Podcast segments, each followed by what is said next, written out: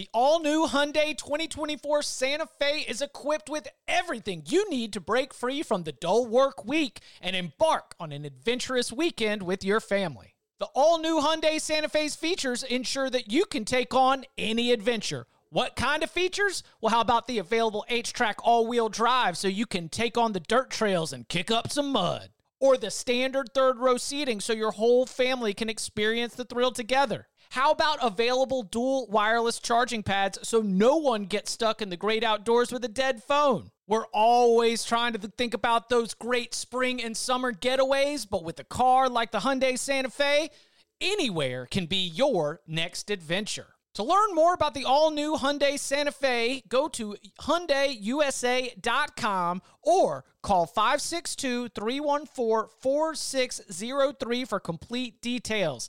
Learn more about the all-new Hyundai Santa Fe at HyundaiUSA.com or call 562-314-4603 for complete details. Welcome back to the Cover 3 Podcast with your hosts, Chip Patterson, Tom Fornelli, Danny Cannell, and Bud Elliott. It's your call for the best college football coverage, from National Signing Day to the National Championship and everything in between. CBS Sports presents the Cover 3 Podcast. And welcome back to the Cover 3 Podcast here on CBS Sports. That's Tom Fornelli. That's Danny Cannell. I'm Chip Patterson. Time for your Week 2 locks. This is very exciting because we, as a group, have kind of been crushing it. So hopefully you've been following along. Hopefully you have also been a part of this. Because Bud Elliott joining the party right now. Bud Elliott leading the charge. So let's go. If you want to watch us, youtube.com/cover3. Those of you that are already watching, we appreciate it. Of course, if you're listening to this on the podcast, like many of our longtime loyal listeners, that is another opportunity for you to participate. Depending on how timing goes, we might be able to take some questions at the end. But boy, we got to jump right into it because the last week leader, it is Bud Elliott. Bud Elliott went 7-2, cashing NC State minus 8.5, cashing the first quarter under in UCF Boise, cashing the Northwestern team total under at 24.5. Took an L with Louisville on Monday night, also cashed the Fresno team total over, Iowa minus 3. A loss on San Diego State. They couldn't quite get it going in the first half against New Mexico State. But they corrected things. I thought San Diego State got back on track. Texas minus 8 against Louisiana. Did a good job of jumping all over the Cajuns from the jump. And the Kentucky team total over 23.5. Will Levis and the new aerial attack for the Wildcats looking good. Bud, any notes, any thoughts on your week one? You know, a two-game losing streak for me here with San Diego State and Louisville. So got to get that corrected. A couple things, like you got to pay attention, in my opinion, to teams that are playing with some pace. We'll talk about this later in the show, but Jimbo's team playing with some pace, a drastic change, and something that I had in my notes from spring. They were playing fast in their spring game, and they played fast as well on Saturday. A little bit curious, is that because Kent State plays so fast? Did they get sucked up into that tempo game with them a little bit? Northwestern's offense, I actually think their QB may not be quite as bad as I thought, but their defense is concerning to me for sure. Michigan State ripped them for a lot of explosive runs. I'm trying to think other stuff here. I won Iowa easily. We'll talk about this later in the show. I don't think that score was quite indicative of how the game was played. I'm excited to get into this. Let's do it. All right, Danny went 5-3. The wins were UCF Boise under, the over in Ohio State, Minnesota. Fresno plus 21. Nearly got it done on the field until Anthony Brown sprung loose for a long touchdown run to give Oregon the win. The under 46, Iowa, Indiana. Indiana just never looked like they were going to score. Also, lock agreement on the Texas minus 8. Losses were Wisconsin minus 5.5, the under 56 in Florida State, Notre Dame, and San Jose State plus 14.5. USC's defense keeping Nick Starkel and the Spartans in check. What'd you think? I think Bud is our locks hero. He was almost not here, like right before the start of the show. And when in my mind, this song popped into my head, He's a cover three locks hero with stars in his eyes. Like, that's all I see now. He's our locks hero. So I might just jump on his coattails and ride him the way the SEC rides Bama. Let's go. All right. I mean, look, I have a 10:30 meeting, right? And like they usually let me go first, but occasionally I have some follow up items, and I tell them like I'm jumping at 10:58, and it's going to be kind of down to the wire every single week. Well, it means you got to show up. Means that you need to show up on time just so you can be ready for when Bud comes and crashes in like the Kool-Aid man. Chip went 6-4. The wins were NC State. That was a lock agreement with Bud. The over 62.5 in Ohio State, Minnesota. That was a lock agreement with Danny. Got the win on the Bama, Miami under. Kansas State -3. One of my favorite plays. I loved that one. Spent a lot of time watching that game, and I think I was one of the few people who did. Cincinnati -13 first half. That was a winner. Marshall -2.5. Took an L on Notre Dame -7.5. That the comeback led to a lot of great conversation. I'll take that one right there. A lock fight loss with Tom. You hate to lose him to Tom. But then Tom and I also got a loss on Illinois -4.5. So I would say that and ECU +9.5. That was a big time mistake. And as I said, I believe on one of these podcasts, I am sorry, Chase Brice. Chase Brice, I am sorry. I really spent a lot of time this offseason mentioning your name in a way that was disparaging and telling the world that I wasn't going to believe in App State's offense. I thought that App State proved some things to me.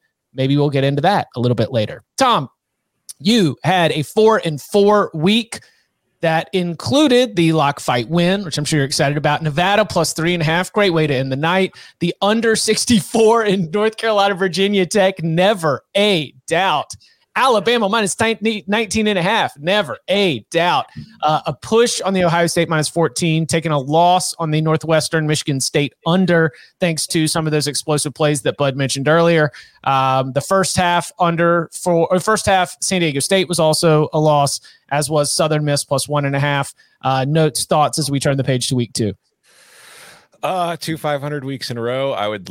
I'd rather lose than push a week. So, I want some results. I'm not too worried about anything, not really taking any major lessons away. Just win some, lose some. We'll be fine. Let's move forward. All right. Gentlemen, ready to lock it up? Let's do it. We're picking locks. My Blue Plate Special 5-star locks are coming. Since 2005, in Service Academy's Lock. Get these locks. 5-star master lock. Lock it up. The under is 33.91. We've gone over it a million times. You want these locks. I'm living and dying every point, every cover. What's our updated Service Academy record, Tom? I heard you say it on the Early Edge on Wednesday. 33.91 is from the Sounder. And I think we've got a couple more unders and no more overs from that Commander-in-Chief's Trophy rivalry. We might be finding out shortly. Okay. Bud, you have the honors on the tee box, as we mentioned, 7-2 week in week one. Without a Thursday night slate, I think that we've got an open board. Take us where you want to go. All right, let's go ahead and do this. I'm trying to do these in order of where I think they could move. Really want to reward people who are watching us live. I'm going to go to Ann Arbor. I played this Michigan -1 when it opened. That did not last very long. I think there's an overreaction here, though. I still believe in Washington's defense. Michigan is without top receiver Ronnie Bell. I do not think they'll be able to push Washington around at the lines of scrimmage. Washington was also without, I think, their top 4 pass catchers last week. It would have been nice to know that before the game, because I would have probably bet Montana, and Montana beat them outright. So I think we have a situation here where people, I do think that playing Michigan under a field goal was the right play, but you give me 7 with a good defensive team in Washington, even though I really do not like John Donovan as an offensive coordinator. If you guys caught my rant on Saturday Night Reaction, I think he is absolutely terrible. This is just one of those hold your nose, give me the points and bet it. And if you guys are watching this live, let's lock that thing in, because this is definitely going to go back down under 7, in my opinion. Just so we have proof, I'll show you my sheet. I don't know if you can see it on there, right there. Washington +7. That is not me jumping on Bud's coattails, even though I said I was going to. Lock it up. He nailed everything. I think this is a massive overreaction. I think people look and they're like, oh my gosh, Washington got beat by Montana. That is the theme of my picks for the week. It's overreactions and it's hangovers. Like from the week one games, overreactions and hangovers, something I'm looking for. Total overreaction. I was not aware they had that. It was four receivers they were without because one went down in the game. Washington was. And I'm actually, you know what else I'm going to throw in on this? I'm going to throw an over. No, I'm going over. I think because of that, I think you'll see Washington move the ball a little bit more. And I think Michigan showcased the ability to move the ball on anybody. Give me an over in this one as well. A little 2-for-1 special. Getting back to what my bread and butter was from last year. The over is an interesting one, by the way. Like if I can, I have some thoughts on that because I have tempo factor Michigan at 104th slowest, and Washington is like 122nd slowest, right? But I don't really know how to judge what Washington's true tempo is going to be, although I don't think it's going to be fast because, again, they couldn't throw the ball at all last year or last week with all the guys out. So that's an interesting pick, Danny. I had trouble figuring out a good number for that. I think it's an interesting pick, too, which is why we're going to fight. Yeah. Fight. I'm taking the under. I've got Michigan plus 2.5 from the offseason, but I don't know if I could still lock that one up for the show at this point. But as far as the total, my concern, like Bud, you were mentioning, the reason you're taking Washington is a big part of it is they're defensively, they're a very good team, and you think they're going to be able to keep Michigan in. And I also think that Michigan, having lost Ronnie Bell, that's going to probably, I don't know, maybe long-term Michigan will be able to figure it out and recover from that and, bounce back. But I think in the short term against a very good defense, that's going to handicap their offense a little bit because that kind of takes the top off of what they can do vertically. They still have Cornelius Johnson, who has shown the ability to do it. It's just, I think you're much more dangerous when you have Bell and Johnson.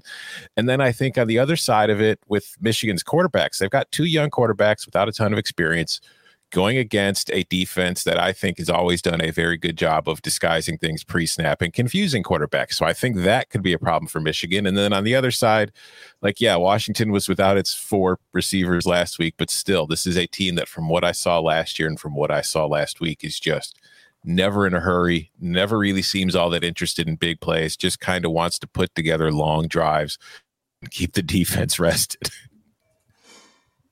What'd you say, Tom? You said Washington. Yeah, go ahead. I asked if you ever seen somebody hand a baby to somebody who is very much uncomfortable handling babies and holding babies, because that's what the Washington offense looks like whenever it has a football in its hands. Like it just wants, I don't want that. Washington would so much rather be playing defense, and Washington's really good at defense. That is what they would like to do. I think that's why I was surprised. I've got no play for the locks on this game, but if the Washington offense is able to take charge, then that will be something different.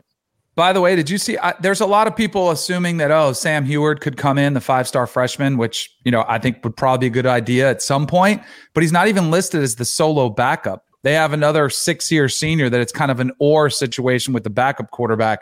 That to me says that Jimmy Lake and company are not comfortable going to him late. And I also would suggest after this game, you would make that switch, give him a full week of practice. Cause if he's splitting reps with the backups, it's not an ideal situation for him to walk into. Yeah, I checked in on that too, Danny, and it's confidence is still with Dylan Morris, even though the man had 0 touchdowns and 3 interceptions, completed 57% of his passes at 4 yards an attempt. No, it's they seriously must have seen something or were holding stuff back from the game plan in addition to the personnel situation is what I would guess. Very interested to see how this plays out. I feel like I'll learn more than I have confidence. Are you catching these guys in the comment section dropping their live arbitrage? Our comment section is live arbitraging Kansas Coastal over 46 minus 200, under 46 plus 210. That is all degenerates here, man. This is serious. I'm here for that's a different language for me. I'll take whatever the special is. All right, Danny, why don't you go next? All right, I will go. I got a bunch on the board. I'll go ahead and get this one out of the way because I think people have felt like we are, at least I am, an anti-Iowa State person. I don't believe that. It's a battle, the Cy Hawk game right here. I'm actually going to surprise you a little bit. I think this is one of those overreaction games that you look at. I think a lot of people are playing Iowa in this game. I'm actually going to say that Iowa gets the win for the first time. I'm going to lay the 4 in this spot. I think they kind of were, and it's hard to explain how this could happen after what last year happened against Louisiana, that they come out and be a little bit lethargic against Northern Iowa. But I think this, to me, is more about Iowa. Their win against Indiana, I think, is being overvalued a little bit. There were 2 pick sixes in that game, which helps obviously make that game a little bit lopsided. Chris Hassel, if he's listening to the Cover 3, hopefully he's not listening to this one, because I'm actually going to go with the Cyclones in this one and lay the points at home at Jack Trice. Are we fighting again? Oh, yes, Big Fight. 10. Here Fight. We go. Fight. Give me Iowa plus 4.5. This line is too big for, I mean, we talked about this a little bit yesterday on the Early Edge, Chip. We did the live show for them on Wednesday afternoons. Like, Matt Campbell has done so much for Iowa State with that program, building it up and taking it to places he's never been. And you think of everything that Campbell's done there, and you think of why his name gets brought up for, like, the Michigan job, and people bring up the possibility of him maybe going to the NFL because he's done a fantastic job.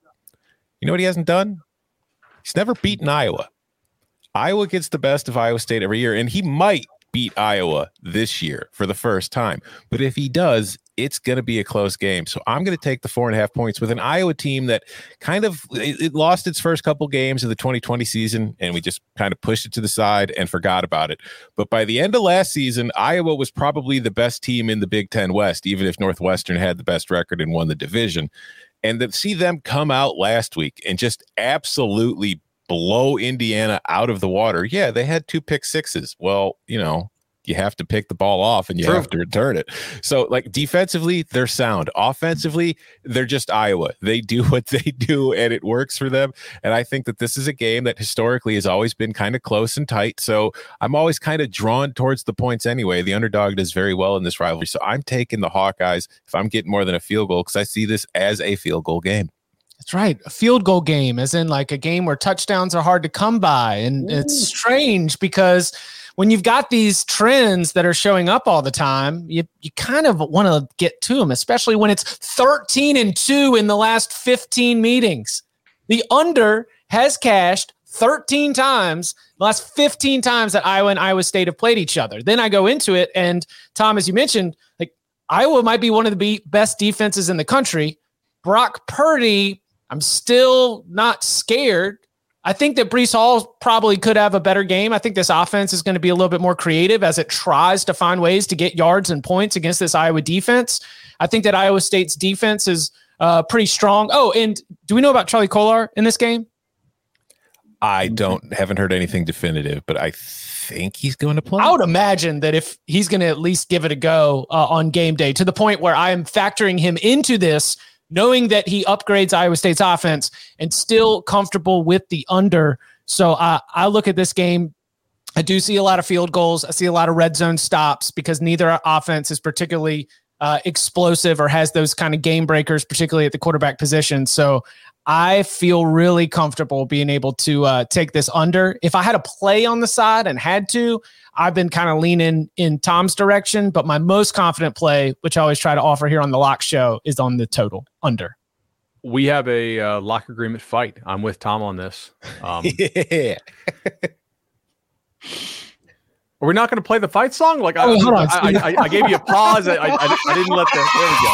There we go. Fight. Fight. You wanted 2 at once. I had to call for 2 different sounds at the same time. I've been working on pausing when I know we're going to have a fight, and let the music play and not talk over it. And all right, we still got to work on our tempo here. So, speaking of tempo, I think that this game will be played fairly slowly.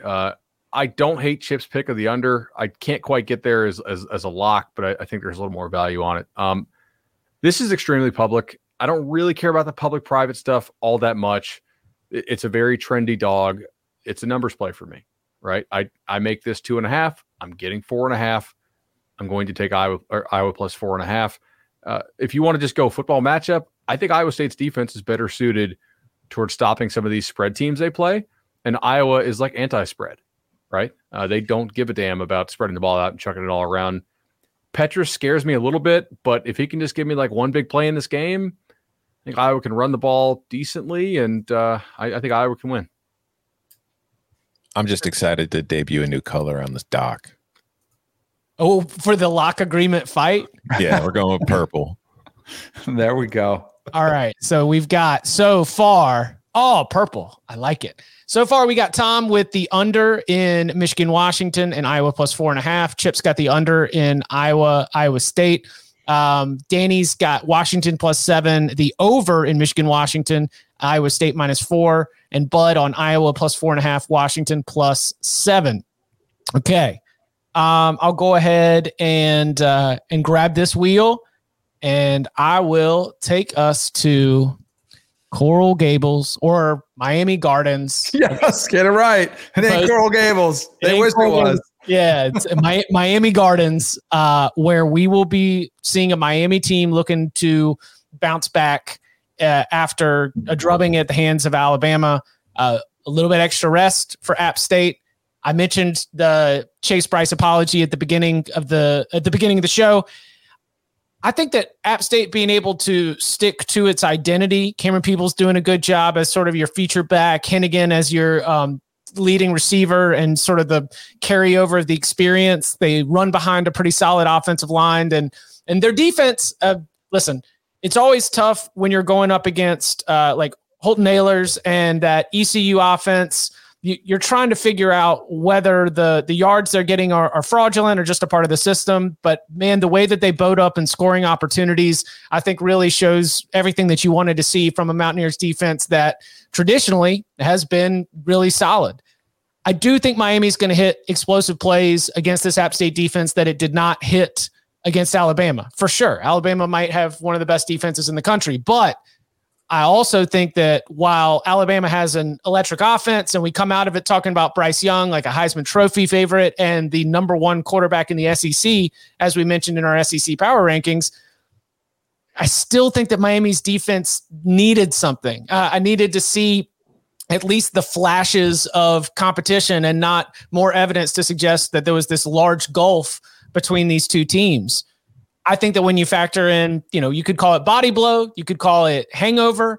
I just think it is tough to get up for App State in this spot, even though you are looking at a opportunity to try and like blow the doors off them and show that you are a team that can contend for an ACC championship after both Clemson and North Carolina also took losses. It's possible they take them lightly. It's possible they get got, but I think App State covers the spread, so I'm going to lock that up. I do not agree with you, but I'm not locking it up, so I offer you my full support. Yeah, my error bars on this one were really big. So I make my numbers every week, and then I pick, where do I want to bet this game, right? And I wrote it down, App State plus 14, Miami minus 7. I just don't know how Miami's going to react following the Bama game. I don't really know who's healthy for Miami or not. I do know De'Aaron King practiced, so that's, encouraging if you like Miami. And I'm not really sure how good App State is because I thought ECU was going to be a lot better than they were. And they just look like crap. And they also committed a bunch of penalties, which helped App State. So I'm staying far away. Like, this is a air bar game. Yeah, I'm not ready to buy on Chase Brice just because he beat ECU. But I'm also not ready to buy Miami caring about this game. Right. True. Little different atmosphere. This game, to me, I'm not playing it, but I think it is one of the more fascinating games of the weekend. And also to tie it in with the Florida State game, they play Jacksonville State. I'm looking at both these teams. Show me maturity, different spots in their program, but they both need to show the maturity to be able to handle a rough loss, whether it was a blowout to Miami or a overtime thriller to Notre Dame, to bounce back. And Florida State, much easier opponent, should house Jacksonville State, but they've played down to the level. Sleepy atmosphere, same thing in Miami. Show me some maturity from both of these teams. And you talk about a monumental weekend for the ACC. They are in must-win territory. They almost have to go undefeated because I think they're favored in almost every single matchup. They have to win every one, or else it's going to be the embarrassment of the ACC is going to be even worse if they don't. NC State short favorite at Mississippi State, Pitt short favorite at Tennessee. Both those games losable. Yeah, for sure. All right. Who's got one? Take us wherever you want to go. Well, we teased it at the top of the show, so we might as well get it out of the way since everybody knows it's coming. Since 2005, in the drop at the beginning, in the jingle to start, I mentioned that since 2005, the under in games between service academies is 33-9-1. That drop is from a few years ago. The number has changed. It is no longer 33-9-1. It is 38-9-1. I am taking the under in Air Force and is it Navy or Army? I can't even remember. Navy. It's Navy. Thank you. I completely spaced. It's Navy, Air Force. I can get it. It's at 41 right now. I got it earlier this week at 45.5. Honestly, I don't care how low it gets. Just take it. It's a pretty simple philosophy. They're both option teams. They run the ball a lot, although Air Force passes more often than the other Navy or Army do, but it really hasn't had an impact on the trend. But these are two teams, they run the ball nearly all the time. The clock never stops. There's very few possessions for either team over the course of a game. A lot of times, each team only gets the ball once per quarter, so they're getting about 4 to 6, 7 possessions per game. It's really hard to go over this total unless they're scoring on every single drive, and they usually don't. So we are taking the under 41 in Navy Air Force. Tom, you want an additional stat that'll make you feel pretty good? Yeah, sure. I love stats that make me feel good. Marshall sacked Navy 9 times. I don't know if you guys dug into that box score. I did not. I just saw the stat on Twitter. I wish I could credit whoever did it. That's pretty incredible because Navy only threw the ball like 10 times. 12 plus 4. Navy had 16 passes. They threw 16 passes and they were sacked 9 times. So that's like 25 dropbacks total. So over a third that's a high sack rate. Navy found itself in a 21-0 hole fast. Mm-hmm. You know, defense is supposed to be the better part of Navy, and I think Marshall scored touchdowns on 3 of its first 4 possessions. Like Navy was, again, sicko. I did get in on Marshall and Navy. Navy was out of its comfort zone like right away. It was pretty ridiculous, and there was some. Once they did get into scoring position, I think they had 2 missed field goals and a couple turnover on downs. Like it was not a great performance. Navy still ran the ball for 330 yards in that game, but just could not be efficient in time. I think that so Navy has not lost to Air Force at home since 2011, and these two teams have alternated home away winner since 13. My lean in a lower scoring game would be to lock up Navy, but I do think that Navy might have one of the 7 worst offenses in the country. And for that reason, I'm staying away from it. But as a matter of principle, give me that under as well, because that's what I want to be doing on CBS. It's a game that you, of course, can also watch on CBSSports.com or through the CBS Sports app for free. $99. I mean, it's Brad Nessler, it's Gary Danielson, it's Jamie Erdahl. It's everything that you want. The college football season kicking off on Saturday, 3:30 Eastern time. There will also be a lot of like extra September 11th tributes built into this game. I'm sure it'll be quite a scene from there in Annapolis. You guys are on American. I just think this game's going to be ugly. I mean, yeah, just like insulting these teams. But since we're going with that theme, I guess, since we're all communists on here, I'll go next. All right. Yeah, because you have another play in that game. No, I'm saying there's nothing more American than a service academy under. Yeah, all right. Most American thing possible. All right, I'm going with the other service academy that's in action. Army. Talked to Jeff Monken this morning. Love what they're doing too. Like, hey, 9/11, unbelievable what these young men and the women that attend these service academies do for our country. That should go without saying, right? They're a 7-point favorite. They're a touchdown favorite against Western Kentucky, a team they've never beat before. Bailey Zapp threw 7 touchdowns last week, 7 for Western Kentucky. I think Western Kentucky keeps it close. Like I just think this is going to be within a touchdown. And you know what else I'm going to do? Since I'm a Patriot, I'm going to say it's going to be a shootout. I think there's going to be a lot of points because Western Kentucky gave up 21 last week to UT Martin. I think Army could go running up and down the field with their 3 quarterbacks that they shuttle in and out. But I think Bailey Zapp will have his way too. So give me Western Kentucky and the touchdown and the over 52. 2-4-1 specials. Here at the Grill. You guys all play two hands of blackjack, right? Like when you go play blackjack, you play two hands, right? You have to. Of course. Yeah. No. I don't gamble, Danny. No, I'm at the cheap video one with the pretty girl who comes by and just sort of waves her hand as the Chip is grinding comps. I mean, I have found that I get less in my head about the dealer if it's artificial intelligence, even if there's something built into the algorithm that's going to leave me to lose.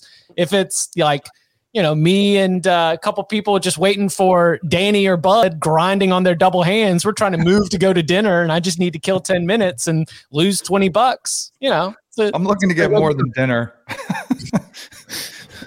All right, let's go to who needs to come fill in. Bud, where do you want to go? I'm just going to stay square as hell and trust my numbers here. They've been pretty good so far this year. The numbers say that like this is not a play because the numbers will tell you that Mississippi State got very unlucky to be in that game last week against La Tech. I think La Tech had several defensive touchdowns or at least turnovers that set them up deep inside Mississippi State territory. I think Mississippi State's a better football team. I think they're going to go in there and win the game. Or excuse me, I think NC State is a better football team rather than Mississippi State. Sorry. I bet this at pick. It's still under a field goal. I'm somewhat worried that it's still under a field goal. I thought more people would agree with me. I just think NC State, maybe people are riding off that Thursday night game as USF sucks, and they do. But I think NC State is a legitimate, pretty good football team. I think they can hold up on both lines of scrimmage against Mississippi State, and I think they'll outscore them. So go ahead and give me NC State on the road. -2. Yeah, the numbers are just underrating NC State. They did at 6.5 on the win total. They did at 18.5 against South Florida, and they haven't caught up. It's a very, very good football team. And it's a tough spot. I acknowledge that. But, if you're going to say it with your chest ever since July, as we have, you got to take them in this spot. So I will lay the short number with NC State as well. Not locking it up, but you have my support. Okay. Is anybody going to go take like the very, if you care about this kind of stuff, like the very anti-public dog in Mississippi State? No lock fight. All right. No, because there's just very, even if there's like the points off turnovers, and Louisiana Tech is not a team that I'm going to expect to play according to the scoreboard at that level the rest of the season. I think they're going to get into Conference USA and they're not going to find themselves in the top 4 or 5. I don't know, like middle Conference USA gets a little messy, but they ain't top tier Conference USA or CUSA, as Kevin Sumlin once told Bruce Feldman in a very revealing look into the life of Conference USA coaches from back in the day. I believe that Mississippi State's defense, because they had players missing who are still suspended from the fight at the end of the bowl game, correct? Against Tulsa, was it? Yes, the bowl fight was Tulsa, and I think that we still had some missing, and they will be back. And I think that Mississippi State will not be as disjointed. It might be a tough game for NC State to win, but I mean, look at like Ricky Person Jr. is running like a man possessed right now. We talked about Bam Knight all preseason, and I think we need to give some respect to the fifth-year senior who is running behind a really, really good and experienced offensive line. Defensively, finally seeing the transfer, Daniel Joseph, who's been at NC State for a minute. He flashed on a couple of plays. It's a good, experienced football team, and I think that they're going to be able to go take care of business. So I'm with you. All right, I'm going to go to the biggest game of the week. This is going back to an earlier mailbag from the offseason. Yes. We've got a house divided, gentlemen. It's Penn State versus Ball State. And Matt Kinsley, you reminded me of the story this week. This was already going to be on the card either way, but I'm shouting you out for the DM. You're not going to like it. I mean, don't worry. I think Penn State's going to win, but I am taking Ball State and the point simply because this is the classic trap game spot. Penn State is coming off of a huge road win against Wisconsin last week. It's got Auburn looming next week, and this is a Ball State team that has been good in the MAC. It's been one of the better MAC programs of the last few years, and I think that 23 points, just a little too much against the Penn State offense that I think was very big play dependent, and I think Jahan Dotson will be able to get open at times against this Ball State team too. But over 3 touchdowns, I wouldn't be shocked if late in the second half, when Penn State feels it has this game in control, it sends out the reserves, get them some snaps to start getting ready, make sure everybody's healthy for the Auburn game. So give me the Cardinals plus 23. Man, I'm so glad you did that. Someone had to. It's the biggest rivalry of the week. It is the biggest in the Cover 3 family. Ball State, Penn State is one of the biggest rivalries that we're going to have. I'm glad to shout it out. The house divided there, 22.5. I can't join you. I'm sorry. You get 23. Okay, so I will also add Ball State. Huge difference between 22.5 and 23. Ball State is one of these like 17 super senior teams. And they won the conference last year, having one of their best seasons in decades. And I think that Mike New, the head coach, former Ball State quarterback, is like has that thing going in the right direction. They've definitely been looking at this. Like Ball State didn't look good in week 1, which might, be throwing off the scent. Maybe Ball State is got Penn State as its Super Bowl, and it was a look ahead spot. But I think that when Penn State's backups do come in, and I think they will, they're going to have a big-time age disadvantage against all these super seniors, but I'm nervous that the talent advantage is still heavily in the Nittany Lions' favor. So I'm going to stay away, but I'm going to support the Ball State play from here. And also, I don't want to just like copy you on all of these. You got to it first. You texted me about this on Monday. This is your dibs on the content perspective. You don't just invite Muncie, Indiana, in your home and not expect them to make a mess. That's true. That's your fault, Penn State. Sandy Barber, when Ball State comes in and knocks over a vase and deprograms your universal remote, that's what you are paying them to come do. All right. Coming up about some stuff. Oh, shoot. My bad, Chip. No, I'm not going to lock it up. I thought about the over 30 in the first half here.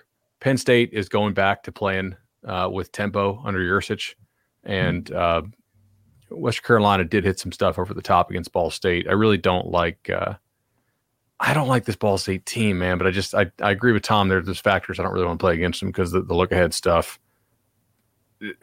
Man, I hope this gets steamed. If this gets down to 21, I'm going to play Penn State.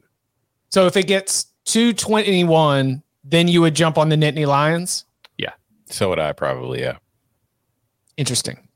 Coming up on the other side, more of our week 2 locks next. Passion, drive, and patience. What brings home the winning trophy is also what keeps your ride or die alive. eBay Motors has everything you need to maintain your vehicle and level it up to peak performance, from superchargers, roof racks, exhaust kits, LED headlights, and more. Whether you're into speed, power, or style, eBay Motors has got you covered. With over 122 million parts for your number one ride or die, you'll always find exactly what you're looking for. And with eBay Guaranteed Fit, your part is guaranteed to fit your ride every time or your money back. Because with eBay Motors, you're burning rubber, not cash. With all the parts you need at the prices you want, it's easy to turn your car into the MVP and bring home that win. Keep your ride or die alive at ebaymotors.com. Eligible items only. Exclusions apply. Robert Half research indicates 9 out of 10 hiring managers are having difficulty hiring. If you have open roles, chances are you're feeling this too. That's why you need Robert Half. Our specialized recruiting professionals engage with our proprietary AI to connect businesses of all sizes with highly skilled talent in finance and accounting, technology, marketing and creative, legal, and administrative and customer support. At Robert Half, we know talent. Visit roberthalf.com today. So to review what we've got so far, Tom has got Service Academy unders, the under in Michigan, Washington. Iowa plus 4.5, Ball State plus 23. Chips also on Service Academy under, App State plus 9, the under in Cyhawk, and NC State minus the shorty at Mississippi State. Danny, Washington plus 7, the over 48 in Michigan, Washington, lock fight against Tom. Iowa State minus 4, lock fight against Tom. And Western Kentucky plus 7, shout out to Bailey Zapp. And the over, Army, Western Kentucky, 52. Bud's got Washington plus 7, Iowa plus 4.5, NC State minus 2.5. Bud, what you got? All right. I've stayed with some normal type games so far. Let's go ahead and go to Fort Worth. I've got something here I like. Cal, TCU, under 24.5 in the first half.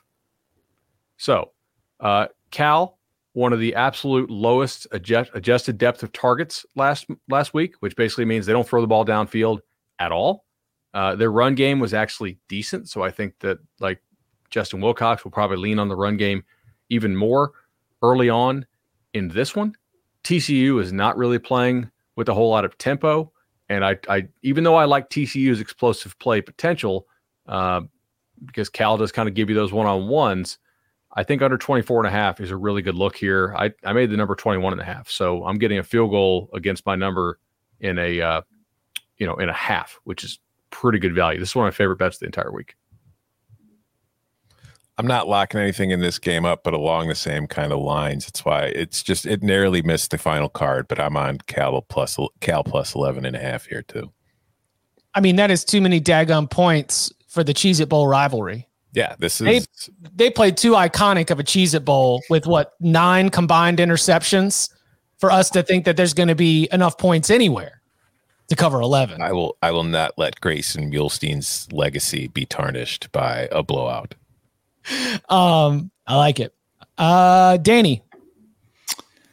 I don't like our fighting as much with my guy Tom. Like, he's my guy. I'm gonna go to Charlottesville. I'm going to take Brandon Peters is back, baby. Give me Illinois getting 10 points. I mean, is the ACC that great? Like, we're all of a sudden, we're just going to assume. By the way, I think UTSA was just the better team against Illinois. Like, I don't think that was that shocking of a game, that outcome. I think Illinois is still going to be a much better team throughout the year. And do we trust Virginia after a blowout win over William and Mary yet? Like, no. So give me Illinois in the 10 points against Virginia. I appreciate it. I'm staying away from it. Also, I couldn't lure you in. What's with the 11 a.m. Eastern start? Oh, no. Sleepy, slow start. Like, we'll be doing the HQ pregame, and there'll actually be a game going on while we're on there. It makes you're going to be so distracted during that show. This will be me the entire show. The clock is off, and I don't know if there's I hope I am not being disrespectful right now. My head has been in the sand. I put in nothing but work to be able to put together like this show and all the content. Is there some like national like tribute or something? Because the whole clock is off. We're on 1:00 kickoffs on ESPN. You've got like 4:30s for the afternoons. You've got this 11 a.m. game. Like, everything seems like it is a little bit staggered from what we're used to, or the, TV network people. Obviously, is it all soccer's fault? Because I was told that's why we're doing our preview show at 10:30 as opposed to 11. We blamed it all on soccer. Maybe it's soccer's fault. That's my story. Well, I think like the Notre Dame start time is different. I think just because if it's a Peacock start and they kind of want like an exclusive window. I don't know about anything else though. Well, I'll tell you that Air Force and Navy is at its regular American time, 3:30 p.m. Eastern time on CBS, the network of stars, America's most watched network. So we're still delivering the goods when you're used to it. All right. I am going to find probably one of the biggest discrepancies in how I view these teams. And if I lose, I'm pretty sure it will only be because the Pokes let me down. I'm laying those points with Oklahoma State against Tulsa. I do not think that Tulsa is a very good team. And that is not an overreaction to the UC Davis loss as much as it's me sticking to my analysis going into the season. And to lose to UC Davis, who, by the way, is a pretty good FCS program, I think that you saw an offense last year for Tulsa that was just trying to hold it together. And the defense was really dominating to the point when Zaven Collins was even scoring touchdowns for that Tulsa team. Zaven Collins is gone. A few other key defenders from that Tulsa defense that was very, very good, they are all gone. And I just think that even though this Oklahoma State team has not displayed the kind of explosiveness that you might associate with like a Mike Gundy coached Oklahoma State offense, I think the team as a whole is just so much better than where Tulsa is at. I have been just dropping Tulsa in my American Athletic Conference pecking order rapidly, and the week one performance did nothing to really change that. I feel pretty comfortable all the way up to, I mean, I might even cross 14 if you made me. Whoa! I'm happy to get it under 13, so I will lay the 13 with Oklahoma State. I didn't see really any of Oklahoma State last week, so I'm not really in a position to make a play on this one. Yeah, I want to let the viewers, I want to let the listeners know, if I lose this, I feel like it's because Oklahoma State has let me down, because this is a big fade on Tulsa. Somebody called me out earlier, and they're 100% right. Like, undisciplined Danny, let's fight. Yes. Fight. So, shout out my guy, Dan Hawkins, UC Davis head coach, the Aggies, for the massive upset. Don't want to take anything away from that. 9 players suspended for that game against UC Davis, 6 for the entire game, 3 for a half. It was ugly. It shouldn't be an excuse. I still think they have some fight in them, enough to cause some problems for Oklahoma State. I still think this is one of the better teams in the American. I think those players out had a massive mental and physical disadvantage for Tulsa, getting them back their first start of the season. Plus, Spencer Sanders back in the starting lineup after COVID restrictions. Curious to see, maybe he's a little bit rusty. Early start, 11 a.m. local. Maybe you're looking, they lost to an FCS team. You don't take them too seriously. I think you could see a closer game here in the fourth quarter than Oklahoma State fans would like to see. So give me Tulsa and them points. Yeah. I did not wake up this morning thinking we were going to get an Oklahoma State-Tulsa lock fight. Yes. What do I get, 13? I can get you 13 and a half. Even better. I really thought about going Tulsa team total under here, by the way, because I have more confidence in Oklahoma State's defense than I do in Oklahoma State as a whole team. That is the strongest of the 4 units in this game.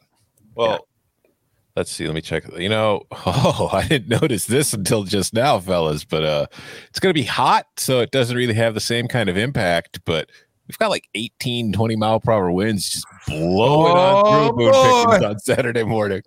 Hey. Be windy. I might do this. If I can fire this in here. I usually pick out my bets before the show starts, and now Chip has kind of talked me into this. You know what? Yeah, give me that Tulsa 8.5 under first half team total against Oklahoma State. Let's go. Tulsa under 8.5 team total under 8.5. Amazing. I love it. I'm going to, they're going to score a touchdown on like their first drive, and Bud's just going to be sweating for the next hour and a half. There's no chance I'm watching that. That'll be one of those stat broadcast watches only. All right. So we have no one's mentioned the nice little regional battle as Steve Sarkisian takes that Texas team on up to face Arkansas.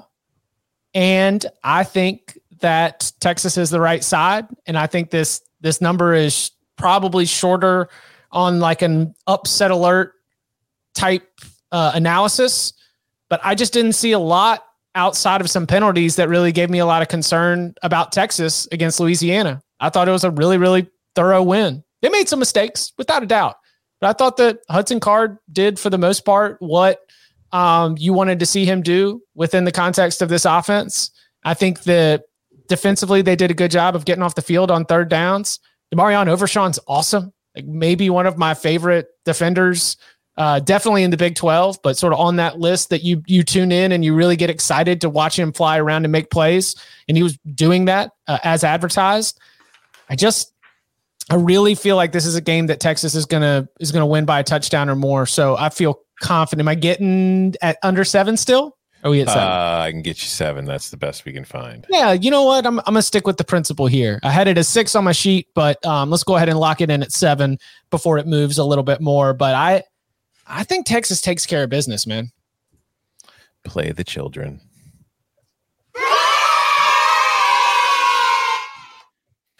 Yeah, I just think that Texas is a better football team than Arkansas, and I know that Arkansas had that late rally last week to come back and get that cover, but I don't think they're going to have that same opportunity against this Texas team that I was just impressed by in their opener against Louisiana last week, and I thought that the offense ran smoothly. I thought that Steve Sarkisian did a very good job as the play caller. I think that they highlighted and used all the right people at the right times, and I think defensively, I mean, Louisiana's kind of one-dimensional, so they were able to kind of hone in on that, and that really helped them. But they did play well, and I think this is an Arkansas team that really, I mean, it doesn't scare me that much. There's nothing that I look at on this Arkansas team, and I think if I compare it to Texas in this matchup, where I feel like I have a genuine concern about what Texas is going to be able to do with them. So I don't think this is going to be like a blowout or anything, but I do think that Texas is probably more likely to win by 10 than win by less than 7.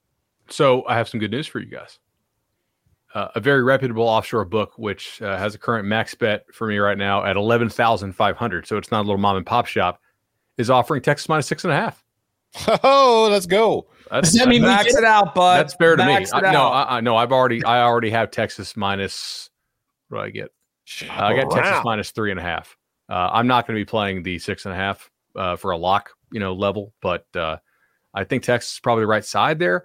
My one question with Texas is they really weren't challenged through the air by Louisiana. Mm-hmm. However, even though Arkansas has kind of a wide open, high flying offense, I'm not sure that their current quarterback situation allows them to really take advantage of that. So we'll see. More Texas defenders will be isolated in space this week just because of what Briles runs. But we'll see how that works. Treylon Burks, I believe, did practice for Arkansas. I mean, I don't want to wish injury to anybody, but I'd feel better if he didn't practice. And, I think Texas is the right side. All right. Love give to me hear. Give me the over in this game. I think and I love your guys' side. I just don't have too much on the board already to play it, or I would hop in with you guys. Undisciplined. I think I think all gas, no breaks. I think Sark wants to kind of lay it on the SEC team, but I think what Bud was alluding to, I think Arkansas's offense might be able to present more challenges to Texas defense, which we're not really sure how good they are yet. And I think you could see Sark keep running it up. This is an offense which over the last year, not just this season, offense has not been the problem. I think they'll put up plenty of points against Arkansas, but I think Arkansas may be able to move the ball a little bit more efficiently against Texas than what we saw last week. So give me the over. We have not mentioned one of the biggest games of the weekend. Ohio State, Oregon. If Ohio State gets off the bus, the Buckeyes are scoring 40 over. Let's go. Lock it up. Are you going over team total 38.5? Is that what we're doing? I was going to say, you could do. Are you going over for the game? Only because I need to represent the basics. I'm going to go whole game. Okay. Someone here has to be basic, and that's me. So you're going R and ROIs for a half. I've got on Crokies. I've got a Yeti cooler. I've got a Jeep Grand Cherokee. All of the basics. Okay. I do. All right. Fight. Yes. Fight. Oh. Fight. Fight. Fight. You go ahead and explain your pick, and then I'll tell you why you're wrong. Okay. So, I do think that Ohio State is going to be able to score. I don't think it will come right away. I don't think it'll be something where Ohio State is dominant, but the crux of the principle is that eventually one of these crossing routes is going to lead to a 50-yard touchdown. That if you send Chris Olave and Garrett Wilson on enough of these plays where they are schemed just wide open. Again, Ryan Day, a lot of this is respect for him and the way that he puts his best players in space to go and score touchdowns, hit explosive plays. Like C.J. Stroud, he's off. But eventually he's going to hit one of those wide receivers in stride, and they're going to be able to take it the rest of the way. Oregon has a very, very good defense. I understand that they will be, it will be much tougher for Ohio State to get touchdowns when Ohio State is in red zone situations. And I will probably need some explosive plays, but I am just relying on Garrett Wilson, Chris Olave, Travion Henderson, and the skill talent that Ohio State has to once again be able to take this over. We all know how high I am on Ohio State. I mean, I picked them to win the national title. I've got Chris Olave as my Heisman underdog. I love the defense. I love everything about them. But the problem for me with the over in this game is that what we saw last week against Minnesota, I think Oregon can take a very similar approach that the Gophers took. And I think Oregon is more likely to, especially since they're the road team, whereas Minnesota was at home. And with Anthony Brown at quarterback, I think Oregon is going to try to keep the ball on the ground, run the ball. And while Ohio State's run defense performed fine overall, I think they only ever gave up a little over 4 yards per carry. The fact is that Minnesota just came at them with volume and ran the ball 50 times and dominated time of possession to keep that Ohio State offense off the field. And I think Oregon's going to take a similar approach, but I also think Oregon is better equipped to maybe strike in the passing game if need be. But then on the other side of the ball, we've got Ohio State. We saw the adjustments that the Buckeyes made on offense in the second half of that game where CJ Stroud was high on all of his throws, especially anything, too far downfield. And they kind of brought things in closer to him, and they let, Chris Olave, Garrett Wilson, Travion Henderson do their thing. Well, I don't think those guys are going to have as easy of a time doing that against the Oregon defense as they did against the Minnesota defense. And I also think that it's going to be part of the game plan for Ohio State, because I do expect Kayvon Thibodeau to play, even though we don't 100% know he's day-to-day. But I do think that Oregon's pass rush, I like a couple of the guys that Minnesota has up front, like Boye Mafe, that they can bring pressure. But I think Oregon's overall front seven is better than Minnesota's. And I think that's going to cause some maybe quick game kind of stuff to get the ball out quickly. So Stroud, because we haven't really seen him under pressure yet. And I think Ohio State's going to try to avoid that. So I think Ohio State's going to win. I think they could get 40 and we could still come under this total. I just don't think this is going to be as high scoring of a game as this total suggests. Tom and I are kind of side fighting on this. I'm with Chip. I am taking the over 20.5 minus 120. Ohio State team total first half. Look, I think Ohio State's offensive line is better, right, than Oregon's defensive line. Ooh. Thibodeau was in a boot. So if he's going to practice, is he really 100%? And let's go back to the summer. We said a couple things. Number one, we're taking Ohio State minus 9 on those look-ahead lines. I feel great about that. Obviously not going to give that as a lock now, but I hope you guys listen to us over the summer and not just during the football season. Number two, in the around-the-clock series, what did the guys from Oregon 24/7 tell us? Oregon's weakness is the secondary. Ohio State has the best receiving corps in the country. I am confident that Ryan Day will find a way to pick out the duck, literally, and also, pun intended, fully, in that Oregon secondary. And I think if they get 6 drives in the first half, I'm pretty confident they'll score 3 touchdowns. Moorhead, I think they could try to go slow, but they don't like to go slow. They were a top quartile tempo team for me last year. They were also top quartile, team tempo-wise to start the year. I like the over 20.5 here. I also like the team total. For the lock stuff, I'll go 20.5 team total over first half. I don't know playing this game, but I think it's a higher scoring game. I think Ohio State has their way. You said pick out the duck. I mean, wasn't that an Urban Meyer thing? What was it, find the fish or whatever? So he's gonna find their weakness and exploit it. And I think C.J. Stroud's first half was probably the worst against Minnesota, maybe the worst he's going to look all year. He's got that out of his system. Now he kind of settled in. He's playing at home. I think they have their way. I'm not playing it because I don't know about Thibodeau. I don't know what he's going to do. I want to curious to see what happens with him.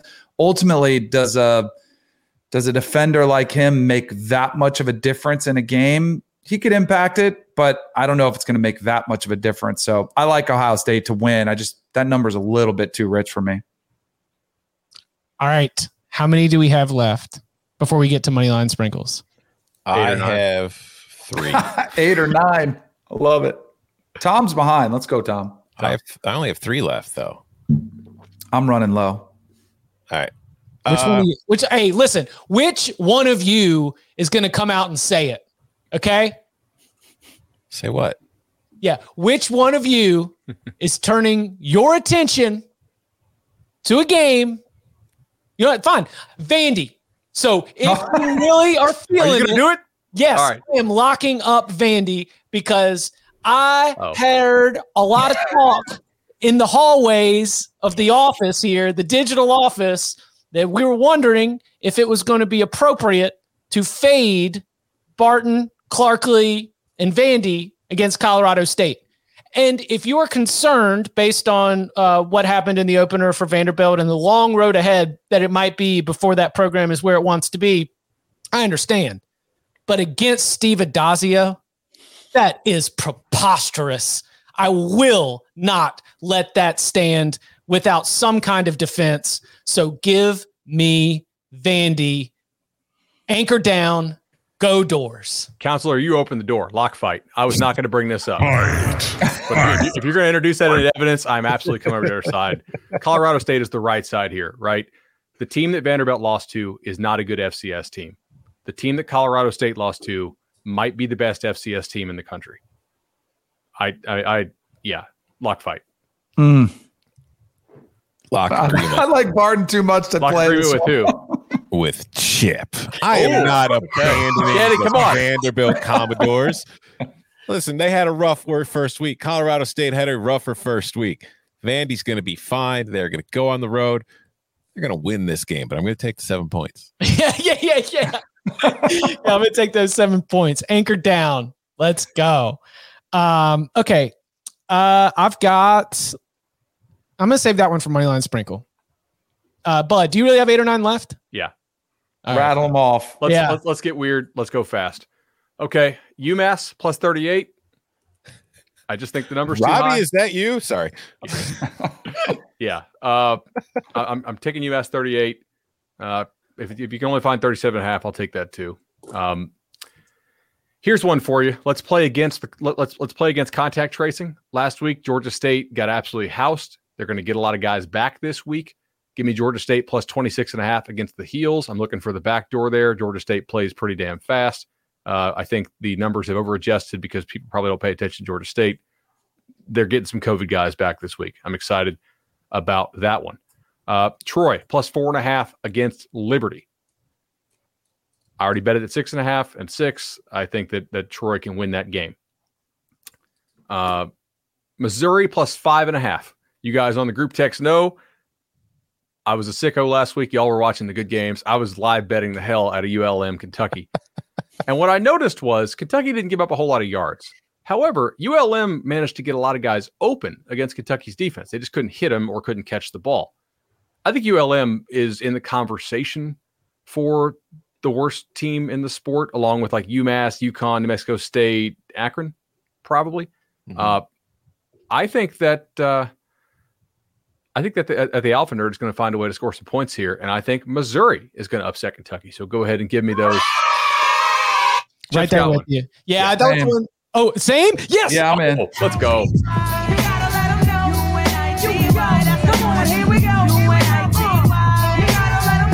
Alpha Nerd, let's go. I think that Missouri can win the game. That's why earlier I was like, maybe I'll save it for Moneyline Sprinkles, but who says you can't double up? Yeah, I think Missouri absolutely has a chance, might be the better team, and I like the value here. All right. Let's go Pitt minus 3. Pitt has seen this offense before. It's not going to be new. If you recall, Pitt played against UCF twice, and I do think that Narduzzi understands how to play it. I don't know what Tennessee is going to do at quarterback. Joe Milton is not really very good. If the rumors about Hooker missing part of camp and maybe coming back, are true, okay, but I'm willing to play against that. Go ahead and give me Pitt. Can I get 2.5? Probably not, right? Not that I can see. Hold on. All right, I'm fine with my 3. That's no problem. You're gonna have to live with the 3. Yeah, Narduzzi is a favorite. I rarely do that. Anybody on that one? I like it, but I'm not playing it. Narduzzi also, while Narduzzi as a favorite gives you worthy pause, there is a good trend for Narduzzi on either side of Tom. Is it four? Small spreads, yeah, little close games. Hold on, I got it written down. It's a Narduzzi small dog, Narduzzi small favorite. Once he's within that window, between 3.5s, the 3.5s, and do you have 13, 5, and 3 against the spread? Anytime, anywhere between -3.5 and +3.5. So that little touchdown around the zero there, he usually does well. I also played the overnight game, but it's too high now to give out. Let's go. Can we put where's this comment at? He had give me Alexander Puchalowski's comment on the screen. Which if we can drag it over. One? Bud, give us those first half plays. We got some first half plays for you. All right, let's go to Denver. Texas A&M travels out to Denver. I teased this at the beginning of the show. I think Jimbo's trying to play faster, right? So we saw it in the spring game. We also saw it in the opening game. They're playing with more tempo. I'll hit you with this stat. Last year, Texas A&M, in my tempo ratings, was 111th, right? They were 101st in average seconds left on the play clock. One game, massive improvement to 8th. I think Jimbo is speeding things up because kids in the state of Texas play those wide open spread offenses in high school, and I think they're more comfortable playing fast. So I'm betting Texas A&M -9 in the first half. And I'm also thinking that A&M's run defense is going to play a little bit better than it did last week. So go ahead and give me Colorado under 7 team total in the first half. Let's get weird. Under 7? Under 7.5 first half. I'm seeing on Penny. That's minus $1.25 if we think the juice is unfair. I have a play on this game as well. What you got? It's kind of along the same lines of what you're talking about with the team tempo and all that kind of stuff. I'm taking for the entire game A&M's team total over 33.5. I like that too. I don't trust Colorado's defense whatsoever. Lock agreement. Let's go. I'm jumping in with you.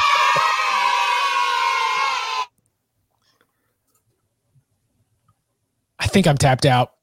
I got one more. All right. And then I'm totally done. Okay. Buffalo. I thought about going Buffalo. I did. I'm leaving. I still don't trust Nebraska's offense. Yeah. Give me Akron team total under 21.5. It's an even money bet. Kind of makes up for me going -125 on my Colorado team total. That's +100. Akron team total under 21.5. I think Temple's defense will shut them down. I do not trust Akron to score. Disgusting. Right. That is a sick game. I've got one lock left. I don't know how the rest of you guys. No, I'm just out till money lines. My last one, I'm going back to the same. Well, I lost with it last week, but I'm not giving up the faith. And I think that this is still a very good spot. And I do think that this line could possibly be wrong. I am taking San Diego State +2.5 at Arizona. I don't think Arizona is a good football team. I think San Diego State's a pretty good football team. And Arizona lost to a BYU team that I do not have high expectations for this year. And they didn't really look great in that game. I think they're going to play a San Diego State team that honestly, I feel like in the trenches, the Aztecs probably are better. So if I'm getting them as a dog in this spot, I know it's Jed Fish's first home game and it's, the big deal, but yeah, give me the Aztecs. Love it. All right. That means if y'all are ready, are all the locks out? Danny, you tapped? Tapped out. Let's go. Let's take it to the big cash register for the Moneyline Sprinkles. For a review of the Moneyline Sprinkles, let's see. 2021. We are killing it. We are crushing the Sprinkles. Yeah, that is ridiculous. So we have Tom is 3-0 on the Moneyline Sprinkles, hitting on Illinois, Georgia, and Penn State. Chip is 3-1, hitting on Illinois, UCLA, and Maryland, losing New Mexico State. That was disrespectful to UTEP. I'm still upset about that. UCLA hits for Danny, and Bud has Maryland and Virginia Tech both hitting. Tom, you are 3-0. You are up 5.6 units. What are your Moneyline Sprinkles this week? Well, I didn't lock it up with you on your lock unity, but I am including it on the money line sprinkle because I feel like this is a situation where Mizzou's either going to win or Kentucky will cover. So I am locking up for my money line sprinkle, the first of two, Mizzou plus 180. Yeah, right there with you. It did not get taken off my card. I'm also on Mizzou as well. And then I have a second one, and it is, hold on, I got to find it here. It's Texas State, sorry, Brandon, plus 105 against FIU. There are some gross games this week. That is very much a disgusting game, but I'm really, really looking forward to my fighting Spavs taking it to the Panthers. I mean, that's got like Facebook written all over it as your option of how to watch it. I'm gonna have to like a page and get emails for the next 3 years just so that I can watch Texas State and FIU. Mm-hmm. Oh my goodness! All right, so I'm up next. I'm also on Missouri, as I mentioned. I will also be doing San Diego State on the money line, and I will also be throwing on the money line Appalachian State. Give me the big value. Wow. Give me the chance. Oh, yes. Yeah. You're both doing App State? Yeah. Yep. Wow. You're all insane. Let's see. I get you 275. Sleepy atmosphere. They're going to be nobody at this game. Miami doesn't want to play this one. They got absolutely blasted. I'm with you on this one. I actually, I don't know. I like this one a lot. Is that all of yours? I'm actually with you on the San Diego State as well. Oh, nice. Yeah, that's all mine. I just had three. And then I'll throw in one more. I have two more. Rice playing at home against Houston. If anybody noticed last week, Rice was beating Arkansas 10-7 at the half. Kind of the depth of Arkansas came into play in the second half. I think Rice is a pretty tough out for Houston. I'm not sold on Dana Holgerson's experiment there with Clayton Tune. I'm not sold on them yet. I think it's like one of those Super Bowl type games for Rice as well. And then Bud asked before about the public aspect of NC State, Mississippi State. This is more of a fade the ACC type play. I'm going to take Mississippi State at home to win outright against the Wolfpack. I don't hate it. I mean, clearly I hate it, but I get it. Right. Two things. Number one, I forgot to drop the dentist pick. The dentist, you reminded me, Danny. He is on NC State minus 2.5. Love to see that. no bias all, in there. Of course, there as an Ole Miss guy. Yeah. All right. What else you got? What else you got, Danny? That's it for me. That's a wrap on my sprinkles. I got Syracuse. Yeah. Oh. Yeah. Absolutely. And I'm looking to play Syracuse on the alt lines. Rutgers offense is trash. And their average starting field position before garbage time was their own 48. They had a 56-yard return on a free kick following a safety. They did a lot of unsustainable stuff. And I'm in on Rutgers here. I'm also looking to play Rutgers minus 8 plus 280. Or excuse me, Syracuse minus, plus 280. I'm not buying Rutgers, and give me the Qs. The Dino drop. If Syracuse wins, hey, Cover 3 Film Room, we are so glad you're back. By the way, love to see you back in the house. Hey, we have some swag for Cover 3 Film Room too, if he will actually give us his contact info or her. Syracuse wins. We play the Dino drop on Saturday night. Okay, in its entirety, the dome will be electric. So open your eyes, and we might get Dino drop. Go Cuse, and the special teams will be well coached. It will be. To review our locks for week 2. Tom is on Service Academy unders. Chip is also there with him. Tom is on the under 48.5. That is a lock fight with Danny, who's on the over for Michigan, Washington. There we've got a 2-on-1 bar fight right here with Iowa and Iowa State. Tom is taking Iowa plus 4.5, as is Bud, while Danny is on Iowa State minus 4. My play for that game is on the under 46. Tom's got Ball State plus 23. The Texas A&M team total over 33.5, Texas minus 6.5, Oregon, Ohio State under 64, Vandy plus 7, San Diego State plus 2.5. Chip's got Service Academy under, App State plus 9, under in the Cyhawk, NC State minus 2.5, Oklahoma State minus 13, Texas minus 6.5, the over in Oregon, Ohio State, Vandy plus 7, Mizzou plus 5.5. Danny, Washington plus 7, over Michigan, Washington, Iowa State minus 4, Illinois plus 10, Tulsa plus 13.5, Western Kentucky plus 7, the over 52 in Army, Western Kentucky, the over 56, over Army in the house, Danny, for Texas and Arkansas, Mizzou plus 5.5, Bud, Washington plus 7, the first half under 24.5, and Cal TCU, Iowa plus 4.5, NC State minus 2.5, Texas A&M team total over 33.5, the Ohio State first half team total over 20.5, UMass plus 38, ugh. Colorado State minus 7, ugh. Mizzou plus 5.5, Texas A&M first half minus 9, Georgia State plus 26.5, Pitt minus 3, Troy rolling 1.5, Colorado first half team total under 7, Tulsa first half team total under 8.5, and Akron team total under 21.5. No one wants Kansas getting 26 Friday night. No. Coastal. The play there is Coastal. Yeah, I know. The only question is pace. If you just do like if you cap this game at a normal number of possessions, Coastal blows them out, like big time blows them out.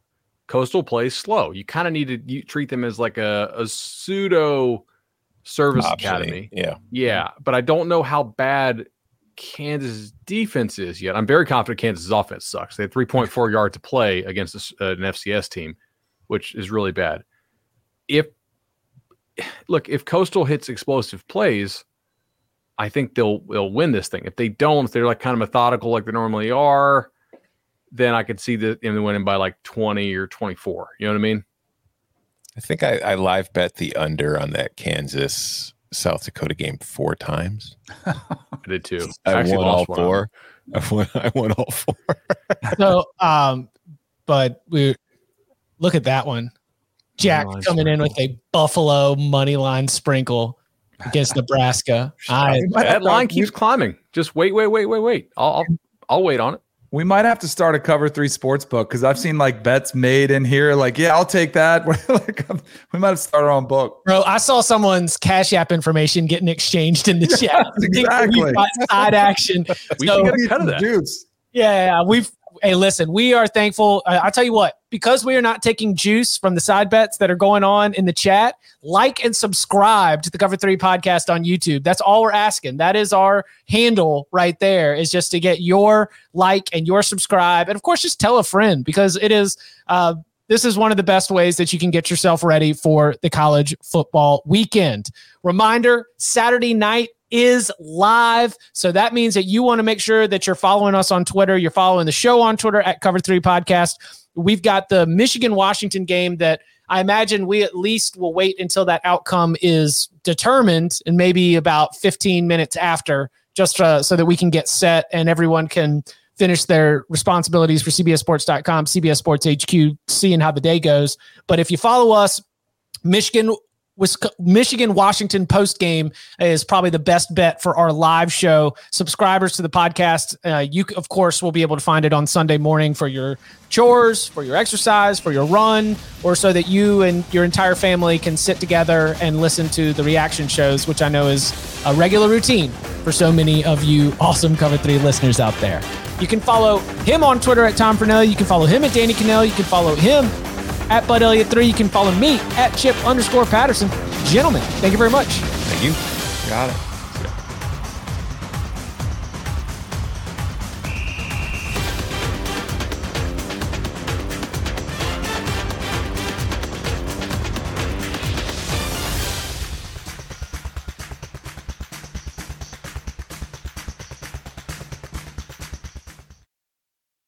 old man winter here. If I had it my way, it would stay winter all year long. Short days, wind chill, black ice, and a good polar vortex. Oh, heaven. Wait, is it getting warm in here? Your cold snap is over, old man winter. Spring has arrived. Spring. Spring is here, which means it's the perfect time to get away in the Hyundai you've always wanted. Visit the Hyundai Getaway Sales Event, where you can get great deals on all of our award-winning Hyundai models, like the tech-filled Tucson and Kona, as well as the spacious Palisade. Enjoy wherever you go with the peace of mind that comes with America's best warranty and 3 years or 36,000 miles of complimentary maintenance. But hurry in. These deals won't last. Add more joy to your journey at the Hyundai Getaway Sales Event.